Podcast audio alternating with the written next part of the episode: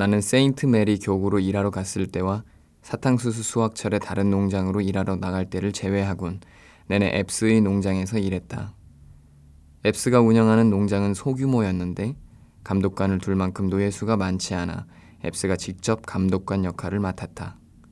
또한 노예를 더 사들일 여력도 없어 목화를 수확하는 때에는 항상 일꾼을 따로 고용했다. 50명 혹은 100명 아니면 200명의 일꾼을 둔 큰 농장의 경우에는 감독관이 반드시 필요하다. 이 감독관은 하나같이 말을 타고 밭으로 나가며 권총과 사냥칼, 채찍으로 무장한다. 더불어 서너 마리의 개들도 데려간다. 이렇게 만반의 준비를 한 뒤 날카로운 눈으로 노예들의 뒤를 따르며 감시한다. 감독관에게 필요한 자질은 무서우리만치 냉혹한 잔인성과 무자비함이다.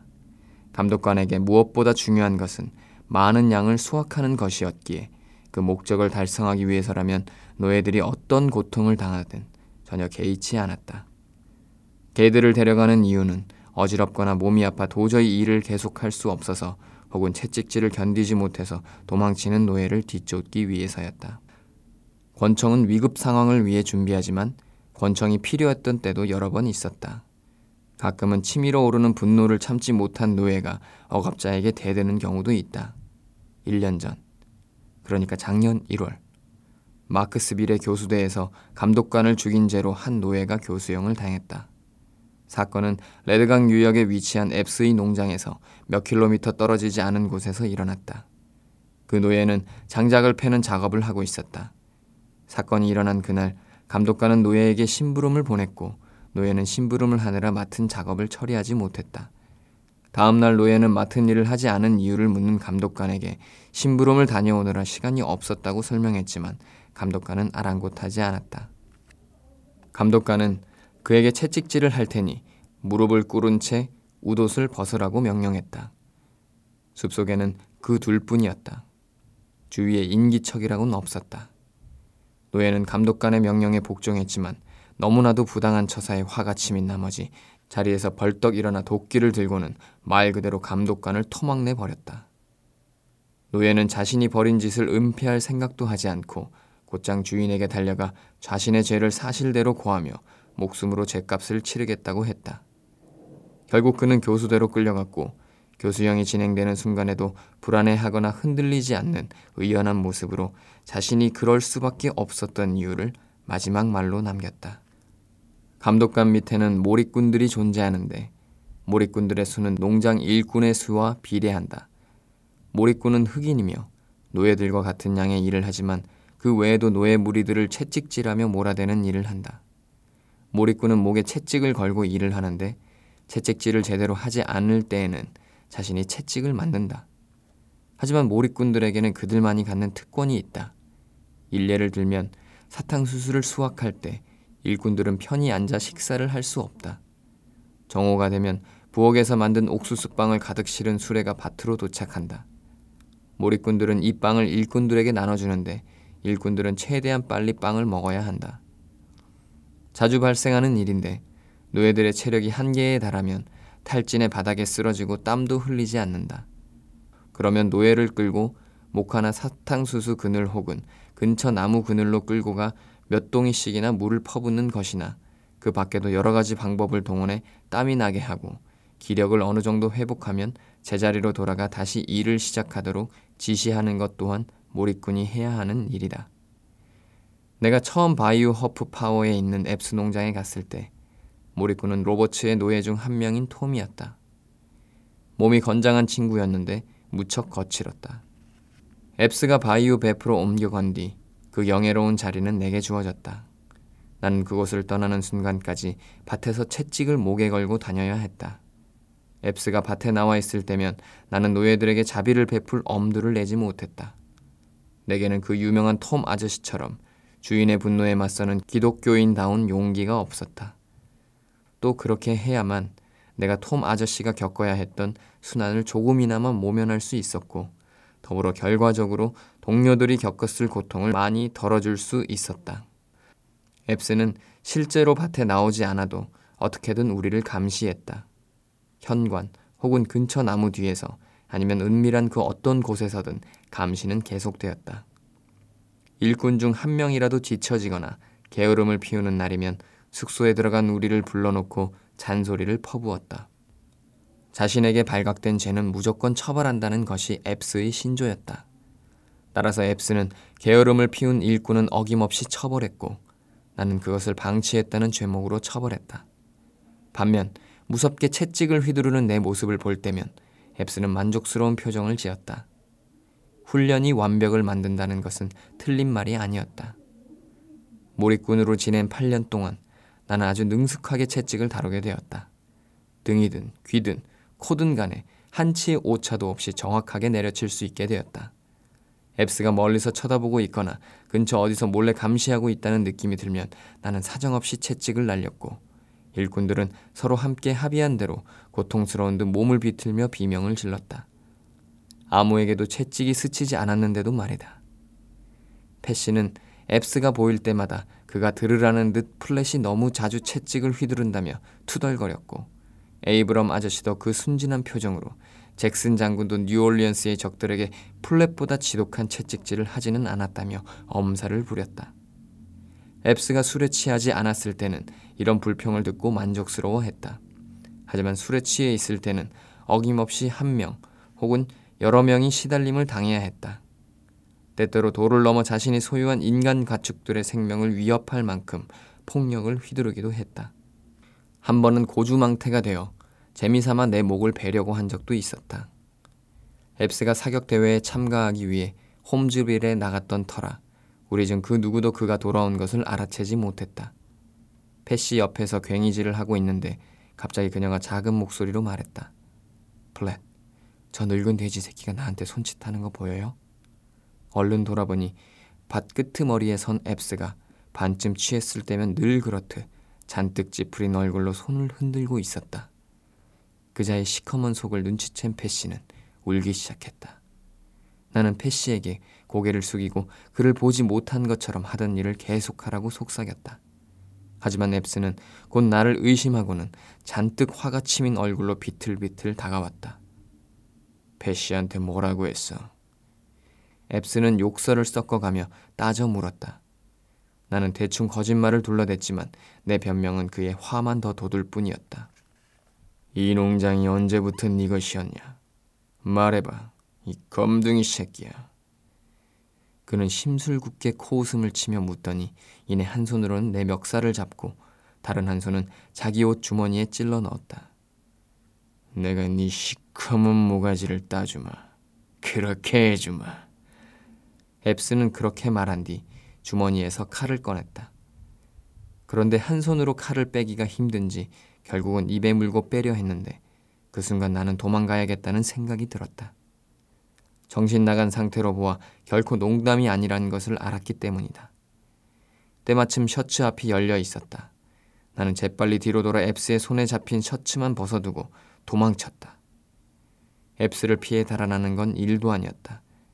앱스는 욕을 하며 쫓아오다 숨이 차는지 잠시 쉬고는 다시 쫓아오며 욕을 퍼부었다. 그러다 영 안 되겠는지 이리 와 보라며 회유하기 시작했다. 하지만 나는 조심스럽게 일정 거리를 유지했다. 이런 식으로 밭을 서너 번 도는 동안 앱스가 길을 쓰며 몸을 던지면 나는 옆으로 슬쩍 피했다. 두렵기보다는 재미있었다. 술이 깨면 앱스는 분명 이 일을 웃으며 넘길 테니까. 조금 더 시간이 흐른 뒤에야 울타리 옆에 서서 장난 같은 이 추격전을 구경하는 주인 마님이 보였다. 나는 앱스 곁을 재빨리 지나쳐 주인 마님에게 곧장 달려갔다. 아내를 본 앱스는 더는 쫓아오지 않은 채 한 시간을 넘게 밭 주변을 어슬렁거렸다. 나는 그동안 주인 마님에게 무슨 일이 있었는지 자세히 이야기했다. 화가 난 주인 마님은 남편과 패씨를 싸잡아 욕을 해댔다. 앱스는 술이 깬 모양인지 천진한 표정을 지으며 뒷짐을 진 채 얌전히 집을 향해 걸어왔다. 하지만 앱스가 다가오자 주인 마님은 듣기 민망한 욕설을 퍼부으며 남편을 비난하기 시작했다. 그러면서 무슨 이유로 플랫의 목을 배려했는지 따져 물었다. 앱스는 영문을 모르겠다는 표정을 지으며 달력에 있는 모든 성자들에게 맹세하건대 오늘 내게 말을 건 적이 없다고 발뺌했다. 플랫, 이 거짓말쟁이 깜둥이 새끼야. 내가 언제 그런 말을 했어? 뻔뻔하게도 되려 내게 큰 소리를 치는 게 아닌가. 아무리 사실이라고 해도 주인의 심기를 건드려봐야 좋을 건 없었다. 나는 그냥 입을 다물었다. 앱스는 집으로 들어가고 나는 다시 밭으로 돌아왔다. 이후로 이 사건은 다시 언급되지 않았다. 그로부터 얼마 뒤 탈출을 위해 오랫동안 철저하게 숨겨왔던 내 진짜 이름과 사연이 발각될 뻔한 상황이 닥쳤다. 앱스는 나를 사자마자 글을 읽고 쓸 줄 아는지 물었고 나는 이것저것 어깨 너머로 배운 게 다라고 대답했다. 그러자 앱스는 책이나 펜과 잉크를 들고 있다가 발각되면 채찍 100대를 맞을 거라고 무섭게 말했다. 자기에게 필요한 건 일하는 깜둥이지 공부하는 깜둥이가 아니라고 강조했다. 앱스는 한 번도 내 고향과 과거에 대해 묻지 않았다. 하지만 주인 마님은 여러 번 워싱턴에 대해 물으면서 진짜 워싱턴 출신인지 확인하려 했다. 내가 말하는 것이나 행동하는 게 다른 깜둥이들과 다르다는 말도 여러 번 했고 내가 무언가를 숨기고 있다고 확신하고 있었다. 내가 세운 가장 큰 목표는 편지를 써서 북부에 사는 친구나 가족에게 몰래 붙일 방법을 찾는 일이었다. 다른 사람이 보았을 때는 대수롭지 않게 여길 수 있으나 노예처럼 극심한 억압을 당하는 사람에게는 무척 어려운 일이었다. 애초에 나는 펜과 잉크, 종이를 손에 넣을 수도 없었다. 더구나 노예는 통행 허가증 없이는 농장 밖을 나갈 수 없다. 우체국에서도 주인의 지시사항이 적힌 쪽지가 없으면 편지를 붙여주지 않는다. 난 9년 동안 노예 생활을 하며 호시탐탐 기회를 노리다가 겨우 종이 한 장을 손에 넣을 수 있었다. 어느 겨울날이었다. 앱스가 모카를 팔러 뉴올리언스에 가 있는 동안 주인 마님이 나에게 홈스빌에 가서 장을 봐오라고 심부름을 시켰다. 그 품목 중에 종이 한 묶음도 있었다. 나는 그 중에 한 장을 몰래 훔쳐 숙소의 잠자리 판자 아래에 숨겼다. 수많은 실험 끝에 흰 단풍나무 껍질을 끄녀서 잉크를 만들었고 오리 깃털을 뽑아 펜을 만들었다. 모두가 잠든 깊은 밤 잠자리 판자 위에 엎드린 채 석탄 불빛을 의지해 간신히 편지를 썼다. 샌디 일에 사는 지인에게 내 처지를 알린 뒤 자유를 되찾을 수 있게 도와달라고 부탁하는 내용이었다. 나는 오랫동안 편지를 가슴에 품고 다니며 안전하게 우체국까지 갈 수 있는 방법을 고민했다. 그 와중에 암습이라는 이름을 가진 떠돌이 백인이 감독관 자리를 구하러 그 동네에 나타났다. 암습이는 앱스에게 부탁해 며칠간 농장에서 일했다. 그 다음에는 이웃인 쇼의 농장으로 옮겨 몇 주를 머물렀다. 도박꾼이자 방종하기로 유명한 쇼의 주변에는 암습이 같은 별 볼 일 없는 사람들이 들끓었다. 쇼는 노예였던 해리엇을 아내로 맞아 혼혈 자식을 낳아 키우고 있었다. 공공한 처지에 몰린 암스비는 밭에서 노예들처럼 일할 수밖에 없는 처지가 되고 말았다. 바이오 베프에서 밭일을 하는 백인 남자는 보기 드물다. 나는 틈만 나면 암스비에게 말을 걸어서 친해져 보려고 했다. 암스비의 신뢰를 얻어 편지를 붙여달라고 부탁할 생각이었다. 암스비는 자주 마크스비를 다녔다. 그의 말에 따르면 30km쯤 떨어진 마을이었고 나는 그곳에서라면 편지를 붙일 수 있겠다고 생각했다. 어떤 방법으로 자연스럽게 편지 이야기를 꺼낼 수 있을까? 고민하던 중 그냥 아무렇지도 않게 다음번에 마크스빌에 갈 때 우체국에 들러 편지를 붙여줄 수 있냐고 묻기로 결심했다. 편지 내용은 말하지 않을 생각이었다. 암스비가 나를 배신할까봐 두려웠고 돈이 필요한 사람이니 돈을 조금 쥐어주면 군말 없이 편지를 붙여줄지도 모르기 때문이다. 마침내 어느 날 밤 나는 새벽 1시에 조용히 숙소를 빠져나와 쇼의 밭을 가로질러 뛰어가서는 테라스에서 자고 있는 암스비를 깨웠다. 그에게 푼돈 몇 푼을 내밀었다. 바이올린 연주로 번 돈이었다. 허나 부탁만 들어준다면 내 전 재산도 기꺼이 주겠다고 했다. 그리고 내가 부탁한 사실은 비밀로 해달라고 신신당부했다. 암스비는 자신의 명예를 걸고 반드시 마크스빌 우체국에 가서 편지를 붙일 것이며 비밀은 당연히 지킬 것이라고 말했다. 그때 내 주머니 속에는 편지가 들어 있었지만 당장 건네주는 것이 꺼림칙했다. 그래서 하루나 이틀 뒤 편지를 써주겠다고 말한 뒤 숙소로 돌아왔다. 여전히 꺼림칙한 마음이 사라지지 않아 나는 밤새도록 가장 안전한 방법이 무엇일지 궁리를 거듭했다. 목표를 위해서라면 어떤 위험도 감당할 자신이 있었지만 만약 앱스의 손에 편지가 들어간다면 모든 일은 물거품이 될 터였다. 나는 그야말로 진퇴양난의 처지였다. 불행하게도 내 예감은 빗나가지 않았다. 다음 날 나는 한창 밭에서 모카 속가내기를 하고 있었고 앱스는 쇼의 농장과 그의 농장 사이의 울타리에 앉아 우리를 감시하고 있었다. 그런데 암스비가 울타리를 타고 올라가더니 앱스 옆에 앉는 게 아닌가. 둘은 두세 시간 동안 이야기를 나누었다.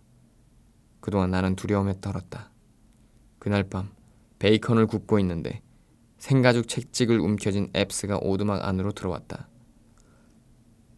어이, 편지를 써서 백인 친구에게 붙여달라고 부탁한 멍청한 깜둥이가 있다며. 혹시 그게 누군지 알아? 내가 가장 두려워하던 일이 벌어지고 말았다. 어떻게든 거짓말로 이 상황을 모면할 수 있기를 바라는 수밖에 없었다. 저는 아무것도 모릅니다, 주인님. 마치 처음 들은 이야기처럼 놀란 얼굴로 대답했다. 그런 이야기는 처음 듣습니다, 주인님. 어젯밤에 쇼의 농장에 가지 않았단 말이야? 네, 주인님. 암습이란 놈한테 마크스빌에 갈 때 편지를 붙여달라고 부탁하지 않았다고. 아휴, 세상에나. 주인님, 전 평생 그 남자와 세 마디 이상 말을 섞어본 적이 없습니다. 그런데 부탁이라니요. 암습이란 놈이 나한테 말하길 내 깜둥이들 중에 악마가 있다고 했단 말이지. 철저하게 감시하지 않으면 도망칠 거라면서 말이야. 그래서 내가 무슨 속셈으로 그런 말을 하느냐 물으니 글쎄 네가 한밤중에 쇼의 집으로 찾아와서는 자기를 깨우더니 마크스빌에 가서는 편지를 붙여달라고 했다는군. 자, 이제 도할말 있어? 아유 주인님, 이건 말도 안 되는 완전한 헛소리입니다. 잉크와 종이가 없는데 어떻게 편지를 쓰겠어요? 아, 게다가 저는 편지를 쓸 친구도 한 명 없습니다. 다들 그 암습이라는 자가 주정꾼에다가 거짓말쟁이라고 합니다. 아무도 그 자를 믿지 않아요. 주인님은 아시잖아요. 제가 거짓말을 안 한다는 것을요. 통행 허가증 없이 농장을 떠나본 적도 없잖아요. 아, 이제 암습이의 속셈을 알겠어요. 혹시 그런 말을 하지 않던가요? 자신을 감독관으로 써달라고요. 그래, 감독관으로 써달라고 말하더군. 바로 그겁니다. 그자는 우리가 다 도망칠 거라고 주인님께 겁을 주고 싶었던 거예요. 그러면 주인님도 감독관이 필요하다는 생각을 하게 될 거라고 여긴 거죠. 전부 다 새빨간 거짓말입니다. 주인님, 그자의 말을 믿지 마세요. 앱스는 그럴듯한 내 이야기를 듣고는 잠시 생각에 잠기더니 이내 탄성을 질렀다. 플레. 그래, 내가 그놈의 말에 속아 넘어갈 뻔했어. 그놈이 나를 물러본 거야. 감히 나를 찾아와 그런 말로 날 속이려 했단 말이지. 날 속일 수 있다고 생각한 거야. 내가 아무것도 모를 것이라고 생각한 거야.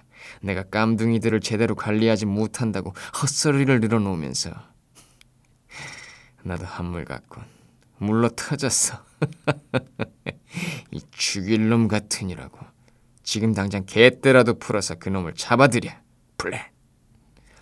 앱스는 큰 소리로 암스비를 욕하면서 자신이 얼마나 깜둥이를 잘 다루고 관리할 수 있는지를 쉬지 않고 말했다. 앱스가 오두막을 나가자마자 나는 편지를 화로 속에 집어던졌다. 낙담한 마음을 안고 숱한 고민과 생각이 담긴 편지가 타올라 연기와 재가 되어 사라지는 것을 지켜보았다. 어쩌면 자유의 땅을 찾아 떠난 내 조상들도 나와 같은 마음이었을 것이다. 그로부터 얼마 지나지 않아 비열한 악당 암스비는 쇼이 농장에서 쫓겨났다. 암스비가 앱스를 만나 다시 이야기를 할 일이 없어져 내가 얼마나 가슴을 쓸어내렸는지 모른다. 이제 구원의 손길을 어디서 찾아야 할지 막막했다. 가슴 속에 피어올랐던 희망의 싹이 엉망으로 짓밟히고 말았다. 내 인생의 여름이 지나가고 너무 일찍 늙어버린 기분이었다. 몇 년만 더 늪지에서 뿜어 나오는 도끼를 맡으며 지독한 노동과 슬픔에 휘둘려 지낸다면 결국 무덤 속으로 들어가 썩어서 모두에게 영원히 잊힐 것 같았다. 배신을 당하고 희망마저 빼앗겨 버린 나는 그저 땅바닥에 엎드린 채 입 밖에 낼 수 없는 분노로 신음했다. 이제껏 구출만이 마음의 평안을 주는 한 줄기 불빛이었는데 그 불빛은 이제 펄럭거리며 희미해졌다. 한 번만 더 실망의 숨결을 내뱉는다면 그 불빛마저 완전히 꺼져서 나라는 인간은 평생 어둠 속을 헤매며 살아가게 될 것 같았다.